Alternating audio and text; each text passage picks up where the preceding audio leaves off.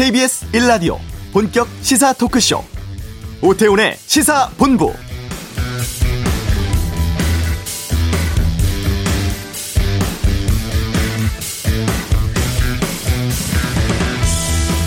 민주주의가 승리한 역사와 희망의 날이다. 통합 없이는 어떤 평화도 없으며 내 영혼은 미국인을 통합시키는 데 있다. 조 바이든 46대 미국 대통령이 오늘 새벽에 취임을 했습니다. 국제사회 현안에 미국이 적극적으로 관여하겠다며 동맹을 복원하겠다는 입장도 밝혔는데요. 취임했습니다만 미국의 코로나19 대유행, 경기 침체, 극심한 내부 분열 등 전례가 없을 정도의 복합적 위기를 맞고 있고 이를 수습할 막중한 책임을 안고 있습니다.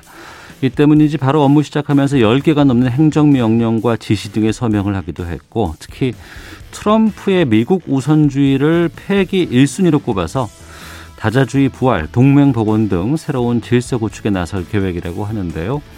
오태훈의 시사본부 잠시 후 이슈에서 미국 현지 연결해서 바이든 신임 대통령 취임식 상황 살펴보는 시간 갖도록 하겠습니다. 북한이 노동당 대회에 이어서 실시를 했습니다. 최고인민회의 이 내용 그리고 정의용 외교부 장관 내정자 관련해서 북한의 상황 등 이번 주 한반도는 잠시 뒤에 알아보도록 하겠습니다. 2부에는 각설하고 준비되어 있습니다. 어제 있었던 개각 내용 또 4월 보궐선거 상황 등에 대해서 다양한 의견 듣는 시간 준비하겠습니다. 공모전 수상장의 표절 논란 세상의 모든 리뷰에서 다루겠습니다. 오태훈의 시사본부 지금 시작합니다. 네.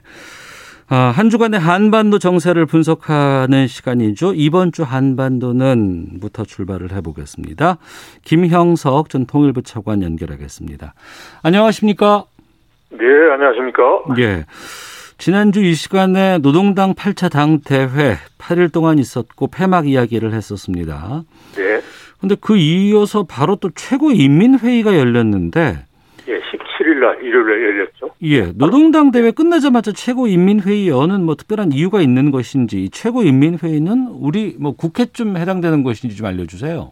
어, 우리로 하면 국회하고는 형식적으로 같은데 네. 우리하고 좀 좀 다르죠. 그러니까 음. 당 중심이니까 네. 이제 당에서 결정한 사항을 이제 집행을 해야 되지 않습니까? 예. 그러면 이제 기본적으로 이제 그 조직을 만들어야 되고 그리고 또 예산 문제를 다뤄야 되고 그리고 또 사람 인선을 해야 됩니다. 네. 근데 그 세 가지 역할을 하는 게 북한에서 최고 인민회의입니다. 음. 그래서 17일 날 이제 당대회 끝나자마자 곧바로 하루 일정으로 해서 네. 일단은 이제 조직과 관련된 이제 인사를 했어요. 우리라면 이제 각 부처 장관 음. 그래서 약 한 이제 대부분 한 70% 이상을 이제 새로운 기술 관료로 교체를 했고 예. 관련해서 이제 뭐 일종의 그 예산 예산과 결산인 거죠. 그래서 음. 관련된 그런 예산안을 확정을 했고 네. 그리고 구체적인 내용을 밝히지 않았습니다만은 8차 당대에서 결정한 국가 발전 5개년 계획을 집행하기 위한 네. 해당된 법률을 제정했다라고 했습니다. 그래서 이제 최고인민회의는 당대에서 결정된 사항을 이제 이행하기 위한 음. 이제 그러한 이제 법적, 제도적, 예산, 예산적인 재정적 그런 조치를 취했다라고 이제 볼수 있겠습니다. 네. 언론에서 보니까 최고인민회의에서 인사가 있을 거다 이런 예상들을 네. 많이 했고 국무위원 인사라고 했던데 네. 인사가 안 났더군요. 국무위원회만 인사를 안 했습니다. 어. 그러니까 이제 거기도 국무위원회 위원장도 이제 최고인민회의에서 이제 추대하는 형태로 하는 거거든요. 근데 네. 이번에 그 안 하고 이제 내각 우리로 하면 이제 각 부처에 그런 이제 그 장관급 인선만 했습니다. 네. 그래서 여기에 대해서는 뭐 여러 가지 설은 있었습니다. 국무위원회를 폐지하고 이제 주석대 형태로 가는 거 아니냐 그랬는데 예, 예. 이제 그것까지는 아직 아니고 기존에 예. 이제 그, 그 국무위원회 체제를 일단은 유지한다라는 쪽으로 북한 내부에서 아마도 선택을 한 것 같습니다. 예. 그리고 좀 강등됐다고 하는 그 김여정 당 부부장 있지 네. 않습니까? 네, 네. 혹시 국무위원 이쪽으로 진입하지 않았을까 싶었는데 여기에 대해서는 안 된 건가요? 아니면 발표가 우리가 입수가 안 된 건가요? 아직까지 여러 이야기 보면 예. 국무위원 중에 어떤 사람이 뭐 빠졌다라는 거는 아직 안 나오는 것 같아요. 그렇지만 어. 보면 이제 정치국 위원들 중에서도 변경이 있기 때문에 네. 아마도 국무위원회에서도 변경이 있을 가능성이 높습니다. 음. 없는데 아직 이제 발표를 안, 안 했다라는 거고 그걸 네. 앞으로 지켜봐야 되겠습니다. 그리고 김여정의 경우는 네. 기본적으로 당 정치부 후보위원회에서 빠지고 그냥 당 중앙위 중앙위원으로 형식적으로 이제 강등이 됐단 말이죠. 네. 그래서 그 부분에 대해서는 아마도 뭐 남매 통치에서 실질적인 영향을 행사하지만 어. 이제 너무 나이도 이제 연수한데 88년생이란 말이죠. 예. 연수한데 너무 이렇게 상위로 올라가는 게 어, 어떻게 보면 조금 부담이 됐을 측면도 있습니다. 음. 여하튼 지금 현재로서는 김여정 부부장이 이제 남북 관계 관련된 담화도 발표하고 예. 이제 기존 작년에 봤던 그런 역할은 이제 계속 그 하고 있는 것으로 보이고 앞으로도 그러지 않을까 그런 식으로 판단이 할 수 있겠습니다. 예, 백두혈통이라고는 합니다만 북한에서도 너무 좀 앞선다거나 뭐 많은 것들을 좀 차- 자리를 차지하고 있고 이런 것들이 좀 부담으로 작용을 하나 봐요. 그러지 않겠습니까? 그래서 보면 김정은 위원장이 어 작년에도 그렇고 그 앞에도 보면 예. 특히 이제 2018년에 보면 우리 이제 문재인 대통령님하고 이제 그 회담을 할때 예, 예. 이런 그 연장자에 대한 그 애우 어. 그런 걸 많이 이제 강조를 했거든요. 그리고 아, 그렇다면 아마도 이제 북한 내부에서도 그러지 않을까. 왜냐하면 음, 네. 이제 본인이 독자적인 세력을 형성을 하지만 네. 기존에 이제 빨치산 세대라든지 그런 장년층의 그런 그 지원과 협력이 필요하기 때문에 어. 그런 부분을 이제 그 일종의 좀 예를 갖춰서 한다는 이제 그런 것도 고려를 해, 해야 되지 않을까. 그리고 그걸 고려한 조치가 아닌가 그런 판단을 할수 있겠습니다. 알겠습니다. 그리고 우리 그 정부는 어제 오전 개각 발표를 했습니다. 네.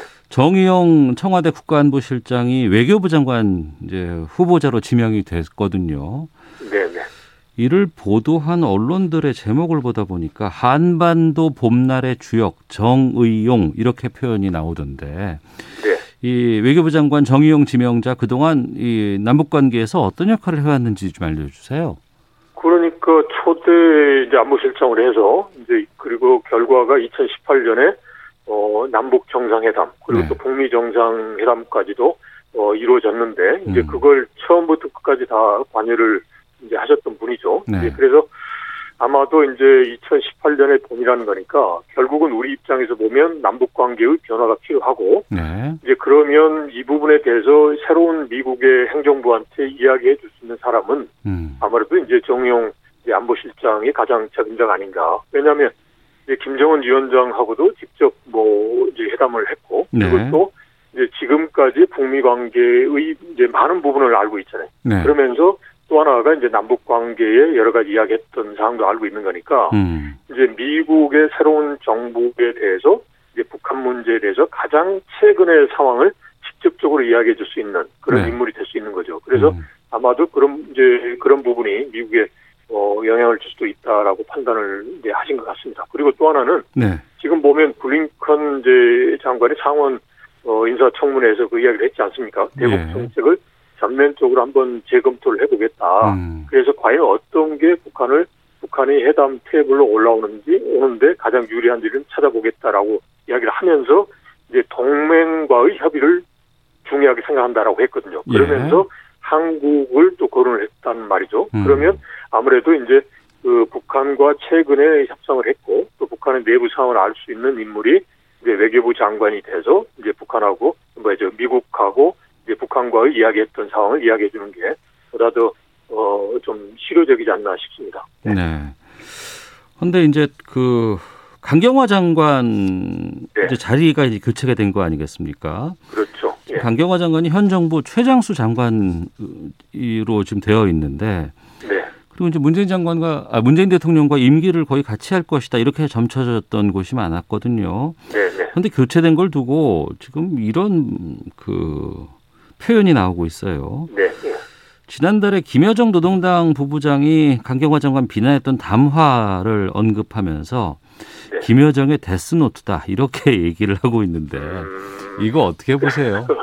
뭐 그렇게 이제 표현 이 나온 것도 저도 봤습니다. 그런데 네네 네. 그걸 뭐 저기 북한이 했다라고 해서 뭐 그걸 인사하는 것은 아닐 것아 같고요. 그럼요. 예 예. 지금은 이제 강경화 장관보다는 음. 조금 전 말씀드린 대로 이제 우리 입장에서 보면 북한 문제를 전화시켜야 되는 거니까 예. 그러면 지금 이제 미국 같은 경우는 폼페이오 장관이나 그다음에 비건 이 사람들은 빠져버렸잖아요. 예. 그러면 이제 북한에 대해서 이야기해 줄 수 있는 사람은 이제 정우영 안보실장이시니까 음. 예, 그런 차원에서 이제 강경화 장관보다는 실질적으로 북한 문제에 이제 관여를 했고 이제 그런 최근의 상황 을 알고 있는 그런 네. 인물을 외교부 장관을 하면 어. 그러면 이제 보다 더 이제 직접적으로 이제 미국의 신정부하고 이제 소통할 수 있는 게 가능하죠. 지금 네. 현재 보면 예, 그 그런 것 같습니다. 예, 그러면 정의용 외교부 장관 후보자가 앞으로 그 임명이 되면 활동을 네. 하게 되면 어떤 변화들 예상할 수 있을까요? 어, 지금 미국에서 이제 새롭게 대북 정책을 검토한다고 했잖아요. 그러면 네. 그럴 때 중요한 게 결국은 이제 북한이 어떤 생각을 갖고 있느냐. 음. 그리고 지금 현재 이제 북한의 움직임 이런 게 중요하거든요. 네. 그러면 이제 그 정보 상황으로 북한 상황을 알 수도 있지만 이제 북한의 리더십이 어떤 생각을 갖고 있고 어떤 mentality를 갖고 있는지 이거는 알 수가 없단 말이죠. 네. 이제 그런 부분에 대해서 이제 그 새로운 외교장관이 이제 미국의 counterpart에게 설명을 해주면 그러면 이제 미국의 카운터파트가 대북 정책에 대해서 검토할 수 있는 시간을 많이 줄이는 거죠 일단은 네. 북한을 좀 먼저 더 알 수 있으니까 음. 그런 다음에 이제 한반도 정책에 대해서 조기에 조금 더 빨리 이제 그 가동될 수 있는 그런 효과가 있지 않나 싶습니다. 만약에 이제 미국이 준비 안 됐다고 기다릴 수는 없잖아요. 그렇겠네요. 네. 그러니까 그 말씀 좀 여쭤볼까 하는데 바이든 네. 신임 대통령 취임하고 나서 이제 앞으로 한 6개월 내에 특히 이제 외교 관련해서 특히 이제 남한 우리와 관련해서 아니면 북한과 관련해서 여러 가지 이제 역할을 수행할 사람들의 청문회가 있지 않겠습니까? 그렇죠. 네. 그 지금 이 토니 블링컨 국무장관 지명자 청문회에서는 앞서 뭐 잠깐 언급해 주셨습니다만 네. 북한에 대해서 전반적인 접근법 정책을 다시 보겠다라고 했어요. 네. 예. 근데 이제 우리가 그동안 해놓은 게 있지 않습니까? 그렇죠. 근데 이걸 다 없애고 새롭게 시작해야 되는 것인지 아니면은 아. 지난 그 배- 하노이에서 있었던 정상회담에서의 어떤 그 네. 선에서 다시 출발할 수 있는 것인지 어떻게 전망하세요? 기본적으로 새로운 정부가 출범을 했지 않습니까? 예, 그리고 예. 또 당이 다르기 때문에 음. 그러니까 기본적으로 기존의 정부에 했던 것을 전면적으로 재검토한다는 것은 당연한 거고요. 네. 이제 그런 상황에서 이제 새롭게 접근하자는 건데 지금 이제 바이든 블링컨 이제 장관 후보자도 그렇지만 이제 북한 문제에 대해서 청통하게 많이 한단 말이죠. 네. 그러니까 이제 어떻게 표현이 뭐합니다만은 선수들입니다. 음. 그러니까 이 선수들이 봤을 때 지금 중요한 것은 이걸 어떻게 문제를 해결할까 네. 이런 부분을 실효적으로 이제 접근해 보겠다라는 거거든요. 네. 그래서 제가 보기에는 뭐 싱가포르 합의의 이행이냐 이행 아니냐 이런 논쟁이 아니라 음. 이제 북한 문제를 이제 푸는 데 있어서 가장 실효적인 것을 찾겠다라는 쪽으로 해석을 하는 게 좋을 것 같고요. 예. 그런 과정에서 이제 중요한 거는 기본적으로 이제 빨리 그걸 이제 그 검토하는 과정을 줄일 수 있도록 현실적이고 그다음에 생생한 그런 상황을 우리가 많이 좀 이야기를 해주면 음. 이제 많은 도움이 되지 않을까 싶습니다. 그래서 어떤 전면 재검토 그러니까 그걸 가지고 마치 싱가포르 합의는 뒤집어 버린다 뭐 이런 쪽의 해석은 아직은 너무 섣부르지 않느냐 싶습니다. 근데 이제 네. 만약에 예를 들어서 검토를 해봤더니 어. 싱가포르 합의식으로 하는 것 자체가 오히려 북한 문제를 악화시켰다. 예. 그런 판단을 한다면 다른 이제 선택지를 가질 수 있겠죠. 근데 어. 지금 현재로서는 그건 아닌 것 같고요. 예. 그냥 정부가 바뀌었으니까 이걸 제로 베이스에서 한번 검토해서 실효적인 접근법을 찾아보겠다. 네, 라는 그런 입장 표명이 아닌가 싶습니다. 네. 정책에 대해서 얘기가 나왔지만 또 저희가 좀 신경 써봐야 될 게 대북 인도적 지원에서는 상당히 좀 적극적인 지금 표현 같은 것들이 좀 등장하고 있거든요. 네, 그렇게 이야기했더라고요. 예, 그러니까 예. 안보 문제도 있지만 인도적인 것도 고려한다라는 거니까 예. 그런 이제 병행할 수도 있다라는 거거든요. 근데 북한 인도적이라는 게 좀 여러 가지 시각이 있을 수 있잖아요. 그렇죠. 그러니까 지금 제가 보기엔 이제 당면한 이제 코로나 문제가 지금 어, 북한도 코백스에 신청을 했지 않습니까? 네. 그러니까 그런 이제 백신 공급 문제를 포함해서 그리고 또 북한이 지금 말은 안 하지만 뭐 식량 문제를 포함해서 그 소위 그 인민들의 생활 그 환경 자체가 아주 열악하단 말이죠. 음. 뭐 그러니까 그런 부분에서 인도적 차원에서 이제 협력이 가능하고 그걸 정부 차원에서 못 한다 그러면 민간 차원에서 그 활동 자체에 대해서도 용인할 수 있는 거죠. 네. 네, 그래서 지금 보면 이제 그런 식으로 이제 장관이 이야기했다라는 거 보면 수요만 있고 북한만 받아들인다면 음. 인도적인 것은 별도로 이제 당국 간에 대화하는 것과는 이제 무관하게 별도로 움직일 수 있다라는 이제 그런 이제 예상을 할 수가 있는 거죠. 네. 그럼 올해 남북 관계라든가 북미 관계 아- 아무래도 이제 우리가 먼저 시작할 수밖에 없을 것 같습니다. 네, 네. 어떻게 풀어가는 것이 바람직하다고 보세요? 일단은 중요한 게 미국하고 이제 북한하고 서로 이제 일종의 좀 코드가 맞아야 되거든요. 네. 서로 이제 바라보는 방향이 맞도록 해야 되는 거니까 음. 일단은 미국이 먼저 한 문제에 대해서 리뷰하니까 그 과정에서 우리가 충분하게 좀 소통을 하는 게 좋을 것 같고요. 예. 그 다음에 두 번째는 그런 상황에서 북미 간에 하는 것만 보는 게 아니라 음. 남북 간에 할 수 있는 것을 이제 적극적으로 찾아야죠. 당국이 하기 어려우면 민간 부분부터라도 네. 이렇게 하면서 남북 관계의 변화를 가져올 수 있는 그런 그 중심적인 흐름을 우리가 음. 잡아야 됩니다. 그리고 네. 우리가 북한하고 대화하고 협력해야만 음. 미국하고도 이야기하고 미국도 우리의 말에 귀를 기울인단 말이죠. 예. 북한하고 대화 협력을 하지 않는데 미국이 그냥 우리 말만 듣는 게 아니란 말이죠. 음. 그래서 하여튼 우리가 미국하고 우선 리뷰하는 과정을 줄일 수 있도록 해주고 예. 그 다음에 여러 계기가 되면 민간이든 이걸 활용해서 북한과 이제 연결될 수 있는 그런 활동을 많이 추진하는 게 좋을 것 같다 싶습니다. 알겠습니다. 자, 이번 주 한반도는 김형석 전 통일부 차관과 함께 했습니다. 오늘 말씀 고맙습니다. 네, 고맙습니다. 네, 이어서 어, 교통 상황 살펴보고 헤드라인 뉴스 듣고 돌아오도록 하겠습니다. 먼저 교통정보센터 공인혜 리포터입니다. 네, 이 시각 교통정보입니다. 흐린 날씨 속 서울 시내에는 사고가 정말 많습니다. 지금 특히 내부순환도로 성수대교 쪽 사근 램프 부근 사고 커 보이는데요. 앞 시간에 발생한 승용차 사고를 1시간 넘게 처리 중이고요. 지금도 119 구급차와 경찰차 등이 출동해 있습니다. 2, 3차로 모두 막혀 있어서 부근 서행하니까요. 2차 사고에 주의해서 전방 주시 부탁드립니다. 반대 성산 쪽 홍지분 터널 1차로에서 사고 처리 중이고요. 정릉 터널부터 정체입니다. 동부간선도로 성수대교 쪽 응봉교 부근은 벌써 두 번째 사고인데요. 현재 4차로에서 처리 중이니 조심하시고요. 이전 도봉 지하차도 정체는 지하차도 중간 지점에서 작업하고 있어서입니다. 또 올림픽대로 잠실 쪽 방화대교와 가양대교 사이 정체 사고 여파입니다. 고속도로는 영동고속도로 인천 방향 반월터널 2차로에서 승용차 사고 처리하고 있고요. 1km 구간 정체입니다. KBS 교통정보센터였습니다. 헤드라인 뉴스입니다. 문재인 대통령은 오늘 오전 김진우 공수처 초대처장에게 임명장을 수여했습니다. 김 처장은 오늘부터 3년 동안의 임기를 시작합니다. 정부가 코로나19에 따른 소상공인과 자영업자들의 손실을 보상하는 방안을 법적으로 제도화하기로 한 가운데 더불어민주당이 관련 입법을 추진하겠다고 밝혔습니다. 택배 노조와 택배사, 당정이 모인 사회적 합의 기구가 과로사 방지 대책에 합의했습니다. 분류 인력 비용을 택배 기사에게 전가하지 못하도록 했고 9시 이후 심야 배송도 제한하기로 했습니다. 텔레그램 대화방 박사방 운영자 조주빈과 공모에 성착취물을 제작 유포한 혐의 등으로 기소된 대화명 붓다 강훈이 1심에서 징역 15년의 중형을 선고받았습니다. 지금까지는 계약 취소 등으로 나온 무순위 청약 물량은 주택 유무와 관계없이 누구나 신청할 수 있었지만 앞으로는 해당 내 무주택 세대 구성원 성인에게만 신청 자격이 주어집니다. 지금까지 헤드라인 뉴스 정원나였습니다.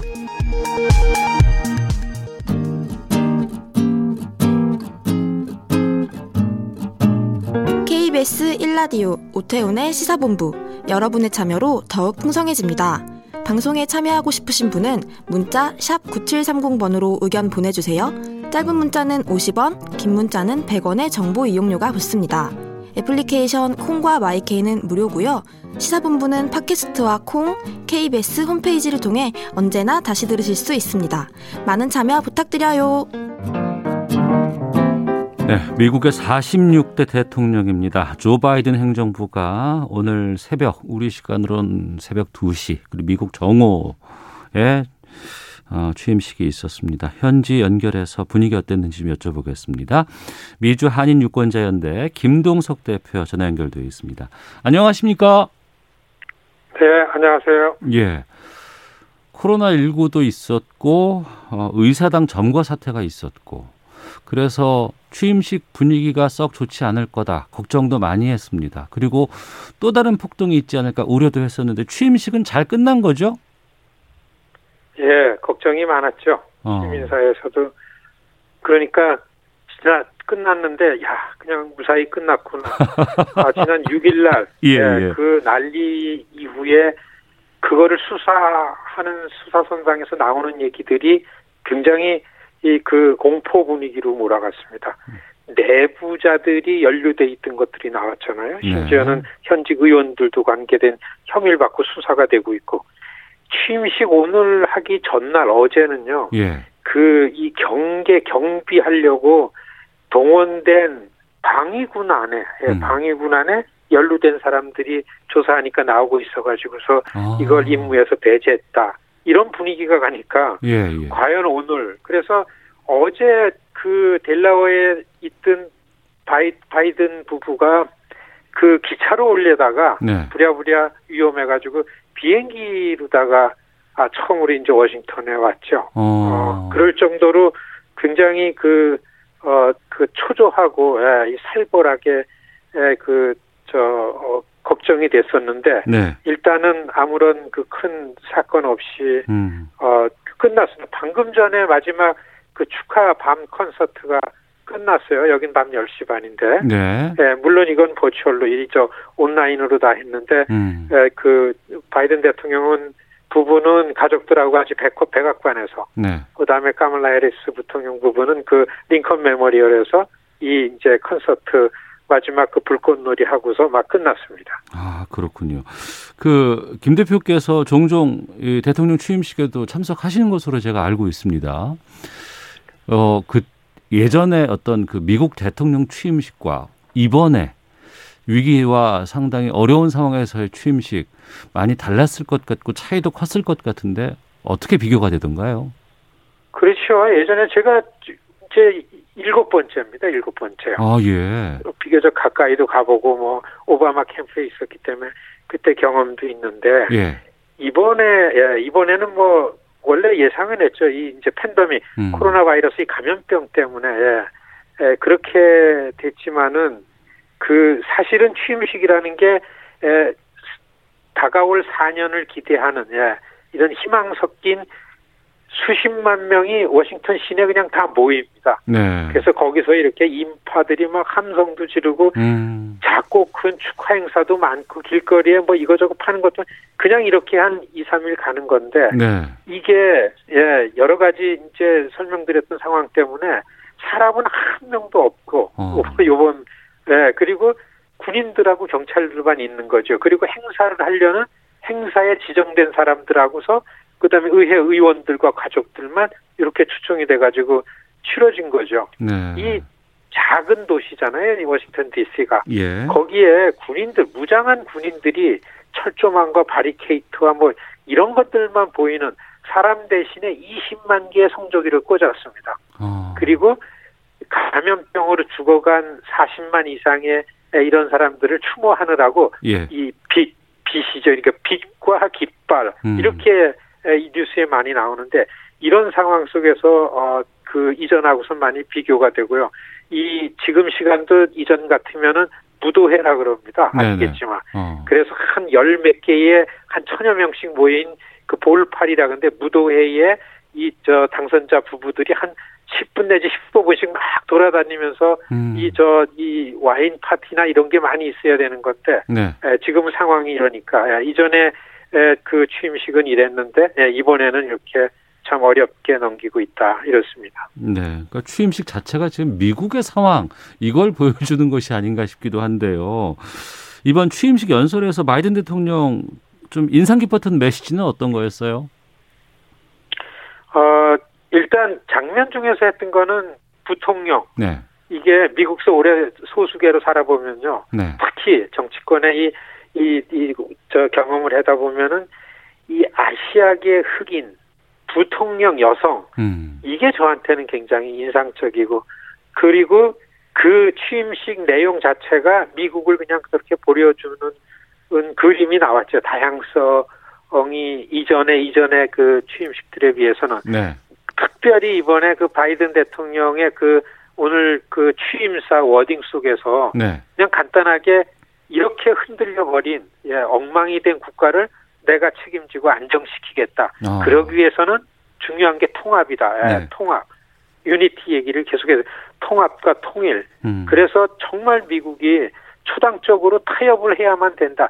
사실은 예, 상대가 트럼프였잖아요. 예, 예. 트럼프와 트럼프를 지지하는 절반 정도의 미국 쪽 이거를 달래고 같이 대화하고 이래야 되는 임무가 바이든한테 있는 겁니다. 그래서 예. 정말 간곡하게 사정적으로 우리 서로 말을 들어봐야 됩니다. 음. 서로 서로 참조해야 됩니다. 존중해야 됩니다. 우리가 일치하지 않는 이유로다가 전쟁할 이유가 없습니다. 뭐 이런 얘기들로 유니티, 예, 통합이라는 그 호소를 했는데요. 과연 이게 예, 앞으로 얼마나 맥히고서 이 미국이 분열된 나라들 하나로 만들까? 네. 아, 이 저 기대와 우려 이렇게 에, 공존하고 있습니다. 어, 오늘부터 업무 시작을 했고 아무래도 트럼프가 했던 것들 뭐 미국 우선주의 이런 것들 다 폐기하는 작업부터 시작한다고 들었어요. 뭐 장벽도 이제는 뭐 안 만든다 뭐 이런 것부터 한다고 하는데 어떤 것들을 지금 시작하고 있어요? 이미 시작을 했죠. 엘링턴 국립묘지 참배한 다음에 백악관으로 들어가면서 잠깐 예, 퍼레이드 참, 참가한 다음에 4시에 여기 시간은 4시에 백악관 가가지고 준비되어 있던 네. 사실 열흘 내에 추진해야만 된다라는 그 내용물들을 이미 지난 주말에 그롬 클라이언 그 비서실장이 다 아, 준비를 해놨었죠. 네. 이게 거의 다가 의회와 관계없이 대통령 명령으로다가 할 수 있는 건데 이 내용들이 트럼프가 네. 의회를 통과하지 못하면서도 본인이 다 아, 묶어놨던 거였습니다. 음. 가장 중요한 게 들어가자마자 트럼프 마스크 안 썼잖아요. 네네. 네. 그러니까 예, 의무적으로 이, 이, 그 연방 그 지역 내에서는 예. 100일간은 일단 100일간은 의무적으로 마스크를 꼭 해야만 된다라는 마스크 쓰는 것부터 바꿨군요. 이제 예, 예. 그렇죠. 예, 이 코로나 방역 제일 중요하니까요. 네. 그 다음에는 지금도 진행 중인 국경 장벽 건설하는 거 중지해라 네. 이거 했습니다. 음. 예, 그 다음에 예, 트럼프가 묶어놨던 무슬림인들 입국 금지하는 거 취소했고요. 네. 그 다음에 뭐 파리 기후 협약 합류했습니다. 그리고 음. 세계 보건기구 WHO에 탈퇴 한 거 중지하고 들어갔고요. 예. 그다음에 묶어놨던 이민정책 개혁안 같은 것들에 서명을 했습니다. 의회로 음. 보내는 거요. 예. 아, 이런 거가 다그 아, 트럼프가 있었듯 해놨던 것들을 다 역으로 제자리로 음. 돌려놓는 내용들이고 아, 이거를 한 3시간 업무를 했습니다. 네. 우리로서는 이제 아무래도 이제 아시아 특히 이제 우리나라라든가 이제 북한 관련된 이제 정책들을 어떻게 펼칠 것인가에 대한 관심이 집중되고 또 그 업무를 수행할 어떤 인사들이 내각에 들어갈 것인가라는 이 부분이었어요. 근데 걱정되는 게 이제 바이든 이제 대통령이 오바마 때 활동을 좀 많이 했었고 그러다 보니까 오바마 때는 아뭐 북한 문제라든가 이런 관계가 전혀 진전이 안 되고 있어서 혹시 그때처럼 되돌아가는 거 아닌가라는 우려가 들곤 하는데 현지에서 보시기에는 어떻습니까? 사실 그때도 이 워싱턴 쪽의 시각은 바이든 부통령이 이제 오바마 정부였었는데요. 네. 그때도 당사국들의 의견을 굉장히 중시하는 입장에서 어, 그 관계를 만들고 추진을 했다 이런 입장이었었습니다. 그러니까 어. 오바마 때의 한국 정부랑 네. 아주 긴밀하게 잘 협력했던 음. 분 중에 핵심이 네, 커트 캠벨입니다. 네. 네. 그분이 백악관에 가가지고 아시아 문제를 다 관장해가지고서 이제 NSC에 들어갔죠. 음. 그리고 이 어제 이제 토니 블링컨이 처음으로 사실 이전에는 네, 새 정부가 들어오면은 정부가 출범하기 이전에 이 그 상원에서 한 다섯 명 이상의 장관급은 이미 인준을 해줍니다. 네. 일을 빨리 하라고. 예, 예. 이번에 한 명도 안 됐어요. 어. 그래서 네, 어제 그 국무장관 내정자 했는데 여기에서 토니 블링컨도 우선 네, 트럼프의 접근 방식과 그걸로 인해서 헤어진 내용들이 더 나빠졌다라고 어, 보는데 예. 그렇기 때문에 다 전면 재검토할 건데 일단 한국이나 일본의 얘기를 듣겠다. 아, 네, 이런 얘기를 하면서 네, 구체적으로 한국 문제에 대해서는 시작했죠. 그리고 의례적으로 음. 어, 토니 블링컨이 그 트럼프가 잘한 거를 하나 얘기했습니다. 아 그래요? 강경한 중국 정책, 중국에 대해서 강경한 입장을 가졌던 거는 정말 잘했다. 중국한테는 잘했다. 예, 집어서 예, 예. 예, 집어서 얘기를 했습니다. 큰 뉴스로 나왔습니다. 아, 예, 미국에서는 예, 그런 걸 볼 때는 그때도 그렇고 지금도 그렇고 음. 그때 오바마 때 인사들이기 때문에 이게 전략적 인내라니 뭐걸 봉합하고서 이거를 깔고 앉아 있게는 이거보다는 음. 한국 쪽이 어떻게 어프로치해서 어 이거를 풀어 나가느냐에 많은 부분 달려 있다고 보고요. 다만 네. 다만 트럼프 때에 비해서는 이 관계국 주변 국가들 특히 음. 동맹 국가들과 관계 속에서 풀어 나간다 그러니까 우리 눈에 잘 안 보이든지 일본이 좀 부각이 되는 거다. 아. 커트 캠벨이나 웬디 셔먼이 실무 핵심들이 네. 어, 일본과 오랫동안 일했던 음. 사람들이기 때문에 그건 좀 연결을 해야 되겠군요. 그런 부분들이 우리가. 좀 보여집니다. 예. 그 트럼프 아 이제 이후 그리고 이제 바이든 취임 상황에서 미국에 계시는 우리 한인 사회는 좀 어떤 변화가 있을까요? 한인이라는 한인을 포함한 2020년대는 바이든 시대는 애시안의 시대입니다. 아, 그래요? 대통령 선거보다도 중요했던 조지아의 그 런오프 일렉션에 네. 애시안들이 캐스팅 보트였습니다. 어. 그래서 우리도 가서 선거 운동을 하고 그랬는데 예, 예. 그래서 어, 지금의 의회 내에서 애시안들의 정치적인 힘이 결집돼 있고 영향이 크기 때문에 여기에 부응해 가지고서 어, 미국에 있는 한인들 뭐 이미 연방 의원 4명이 들어갔어요. 예. 중국계, 인도계, 한국 어. 이게 비슷비슷합니다. 예. 이번 바이든 정부 때 미국에 있는 한인들의 정치적인 힘이 굉장히 커지고 목소리도 굉장히 커질 거다 이렇게 기대됩니다. 어, 그러니까 조지아 같은 경우에는 정말 트럼프와 바이든 간의 치열한 접전에서 아주 중요한 곳인데 이곳에 아시안들의 역할이 컸군요. 바이든 정부가 리더 좀 연약하지 않냐 너무 고령이다 그래가지고 음. 이 미국을 다시 어떻게 하겠다 이런 우려가 많았는데 네. 다행히 어. 상원의 다수당을 확보했어요. 그게 조지아 선거였었습니다. 네. 네. 그래서 아주 그, 그 관심거리고서 그 시선이 집중됐는데 음. 에시안들이 그 바이든 쪽에 투표를 많이 했죠. 네. 아, 그래서 아주 목소리 커졌습니다. 알겠습니다. 트럼프는 지금 어떻게 되고 있습니까? 글쎄 오늘 뭐 이게 엉망이죠. 예, 이런 적이 없었는데 예. 트럼프 가면서 굉장히 좀 긴장을 시켰어요. 어. 우리 예, 진거 아니다 선거 불복이라는 걸 굽히지 않고 예. 그 다음에는 예, 끝까지 싸우겠다 뭐 이런 얘기를 했어요. 그 앤드류 공군기지에서 가족들 중심으로 이렇게 떠나가는 행사라면서 음. 근데 이거 시작이다. 예, 그리고 희망적인 거는 꽤 빠른 시간에 여기 다시 돌아오겠다 이런 얘기를 하면서 갔잖아요. 아. 그러니까 이게 바이든은 제도권 안에 공화당인 바이든과 거리를 두더라도 하나의 자기를 따르는 7,400만 명이 날 찍었다라는 입버릇처럼 얘기를 했는데 네. 이걸 가지고 정치 세력화하는 수순을 밟지 않겠냐. 음. 이게 좀 우리를 우려하게 하는 그런 부분이라고 설명할 수 있죠. 예. 철도 경비 덕분에 뭐 큰뭐 뭐 유혈 사태라든가 폭력 사태 같은 건 없었죠? 네, 그냥 잘 넘겼습니다. 어. 다만 지난 트럼프 4년 동안 인조 범죄적 수준의 인종주의 집단들이 너무 발호를 했기 때문에 예. 예. 이게 앞으로 이제 예, 그 미국 시민사회 이 이제 바이든이 이걸 어떻게 잘 그 그 잘 통합하고서 잘 관리해 나가는가 음. 아, 여기에 달려 있는 것 같습니다. 예. 트럼프 전 대통령이 새로운 당을 만들 거다라는 얘기도 있던데 그건 어떻게 보십니까? 사실은 구체적으로 논의가 되는 게 그 극우 집단들에게 오갔었죠. 20일 취임식 날 바이든은 취임식 하겠지만 우리는 2024년 예, 출마 선언을 할 거다 같은 장소에서 뭐 이렇게 예상이 됐다가 지난 6일날 의회 난동 사건 때문에 여론 때문에 아마 접은 것 같은데요. 네. 그래도 전문가들은 트럼프가 현직에 있을 때하고 없을 때하고 많이 빠르게 달라질 거다. 음. 아, 이렇게 보여지는데 참 관심거리입니다. 네, 짧게 여쭤보겠습니다. 지금 탄핵 소추안 상원으로 갔을 텐데 이건 어떻게 되는 겁니까? 사실 트럼프 저 바이든 인수위에서는 탄핵을 동의하지 않았죠. 할 네. 일도 많은데 의회가 어.